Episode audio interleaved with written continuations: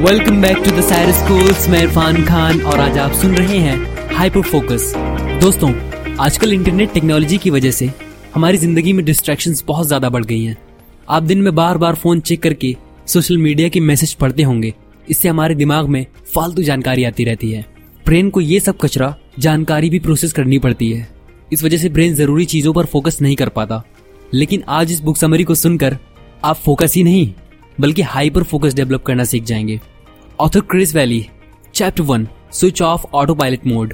हम बहुत से काम बिना सोचे करते हैं, हमें उनकी आदत सी लग गई होती है। इसे ही ऑटो पायलट कहते हैं।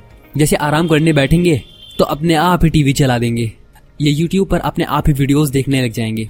हम कभी भी काम को डिवाइड नहीं करते। हम ये भी नहीं सोचते कि किस काम के लिए हमें ज्यादा अटेंशन या फोकस देने की जरूरत है और किस काम को नहीं। इस वजह से हम लाइफ में बड़े बड़े बदलाव नहीं ला पाते और लाइफ बस एक रूटीन पर ही चलती रहती है।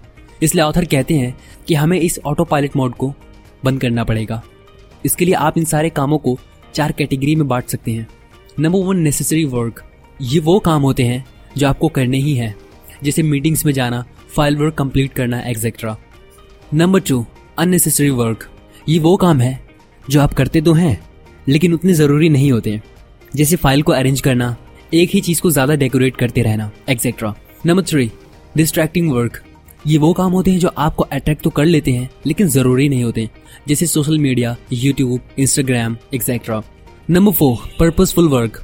ऐसे काम जिनमें आपको अपनी क्रिएटिविटी दिखाने का मौका मिलता है और जिन्हें करके आपको खुशी मिलती हो, जैसे कोई ब्लॉग पोस्ट लिखना, graphic designing, freelancing, novel writing, etcetera. इन सब कामों में से सबसे ज़्यादा फोकस आपको पर्पसफुल वर्क में लगाना चाहिए। इनके लिए आपको टाइम के वो घंटे देने चाहिए जब आपकी एनर्जी मैक्सिमम रहती हो। बाकी के काम आप उस समय कर सकते हैं जब आपकी एनर्जी कम होती है। Chapter 2, enhance your attention.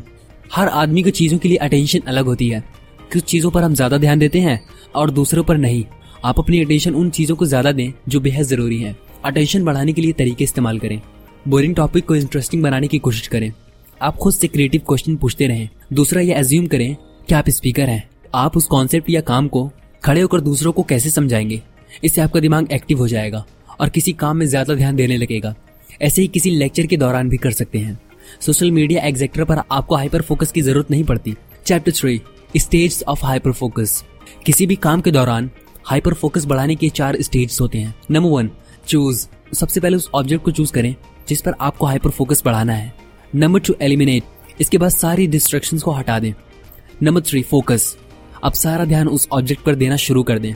अगर स्टडी कर रहे हैं तो हर लाइन को एनालाइज करें कि कहा क्या जा रहा है। चीज़ों को इमेजिनेट भी करें। Number 4, refocus. ध्यान अगर भटक जाए तो जल्दी से उसे वापस लाएं। Chapter 4, remove distractions. कई बार ज़रूरी काम करते समय बहुत सी डिस्ट्रैक्शन आ जाती हैं। इन्हें हटाने के लिए ये तरीके इस्तेमाल करें।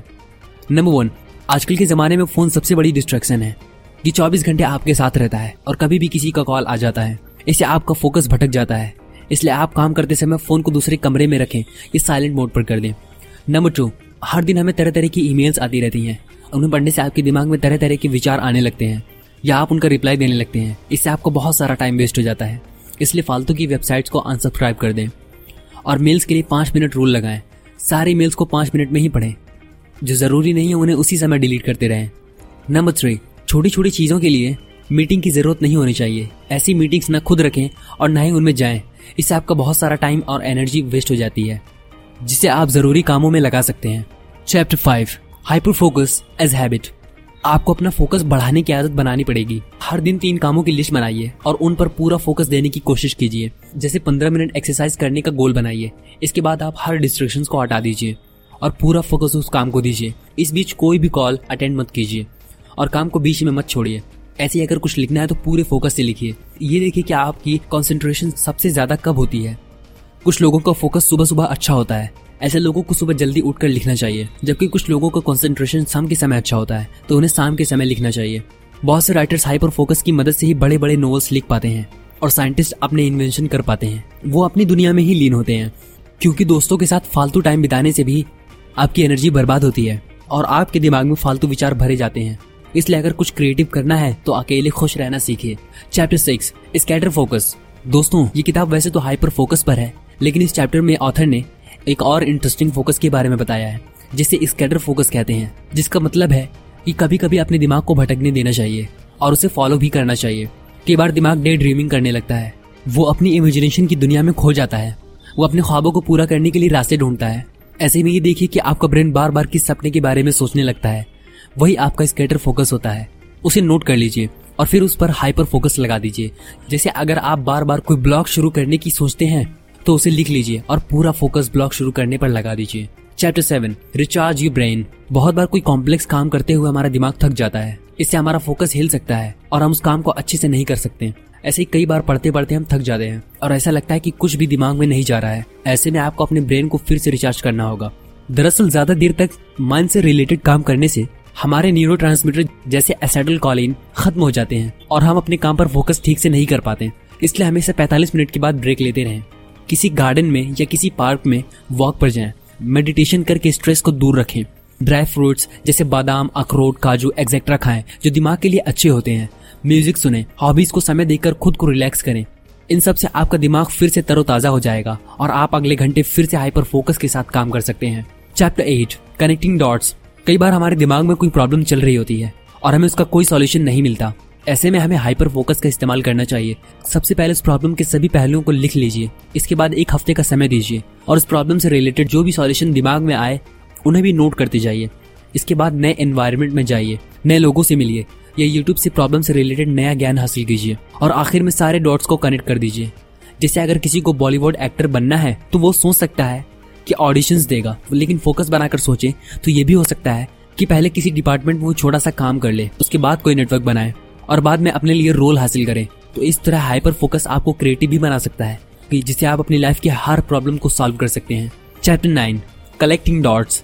कई बार हमें प्रॉब्लम्स के डॉट्स जोड़ने ही नहीं होते बल्कि नए डॉट्स ढूंढने भी चाहिए। जैसे ऊपर के एग्जाम्पल में अगर किसी को एक्टर बनना है तो उसे और भी जानकारी इकट्ठी करनी चाहिए, जैसे बॉलीवुड में ऑडिशंस कहाँ होते हैं, फिल्म इंडस्ट्री के लोग कौन से रेस्टोरेंट या बार में जाते हैं या कौन से जिम में एक्सरसाइज करते हैं, उनके मेट्स कहाँ रहते हैं और उनसे दोस्ती कैसे की जा सकती है, किसी एक्टिंग स्कूल के जरिए कॉन्टेक्ट्स कैसे बढ़ाए जा सकते हैं, ट्रेड मैगजीन्स या यूट्यूब, लिंक्डइन एक्सेट्रा से कैसे फिल्म इंडस्ट्री की जानकारी मिल सकती है। जब किसी एस्पिरेंट के पास ये सारी जानकारी या डॉट्स हो जाएंगे तो फिर उन्हें जोड़ना बहुत आसान होगा और सक्सेस के चांसेस दूसरे लोगों से कहीं ज्यादा बढ़ जाएंगे जो सिर्फ ऑडिशंस पर ही उम्मीद लगाए बैठे होते हैं। इसलिए हर प्रॉब्लम के आगे, पीछे, ऊपर, नीचे और चारों ओर के पहलुओं पर भी गौर करना चाहिए, इसे सॉल्यूशन जल्दी मिलेगा।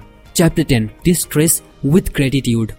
अपनी खुशी के लिए काम करें, इससे आपका फोकस अपने आप ही अच्छा होगा। हर दिन सोने से पहले यूनिवर्स का ग्रेटिट्यूड माने, उसे थैंक यू बोलें, उससे कहें कि इतने अच्छे दिन देने के लिए शुक्रिया, सनलाइट के लिए थैंक यू, ऑक्सीजन के लिए थैंक यू, फूड के लिए थैंक यू। हम यूनिवर्स से हर चीज लेते हैं, बदले में उसे कुछ भी नहीं देते, इसलिए उसे थैंक यू बोलकर अपना ग्रेटिट्यूड जाहिर करें। इससे आपको ये भी लगेगा कि आपके पास सब कुछ है और आपके अंदर खुशी का संचार होगा। इसके अलावा हर दिन डायरी लिखें, इससे आपको अपनी जिंदगी के बारे में क्लैरिटी मिलेगी। अक्सर मेडिटेशन करें, आंखें बंद करके ध्यान लगाएं और ईश्वर को देखें। साथ ही जब भी मौका मिले दूसरों की हेल्प करते रहें, इससे आपको लगेगा कि आप एक बहुत यूजफुल पर्सन हैं और आपको खुद पर गर्व होगा। तो मैं इरफान खान आपसे अलविदा लेता हूँ। मिलते हैं एक और बेहतरीन ऑडियो बुक समरी के साथ। Thank you. Wish you all the very best.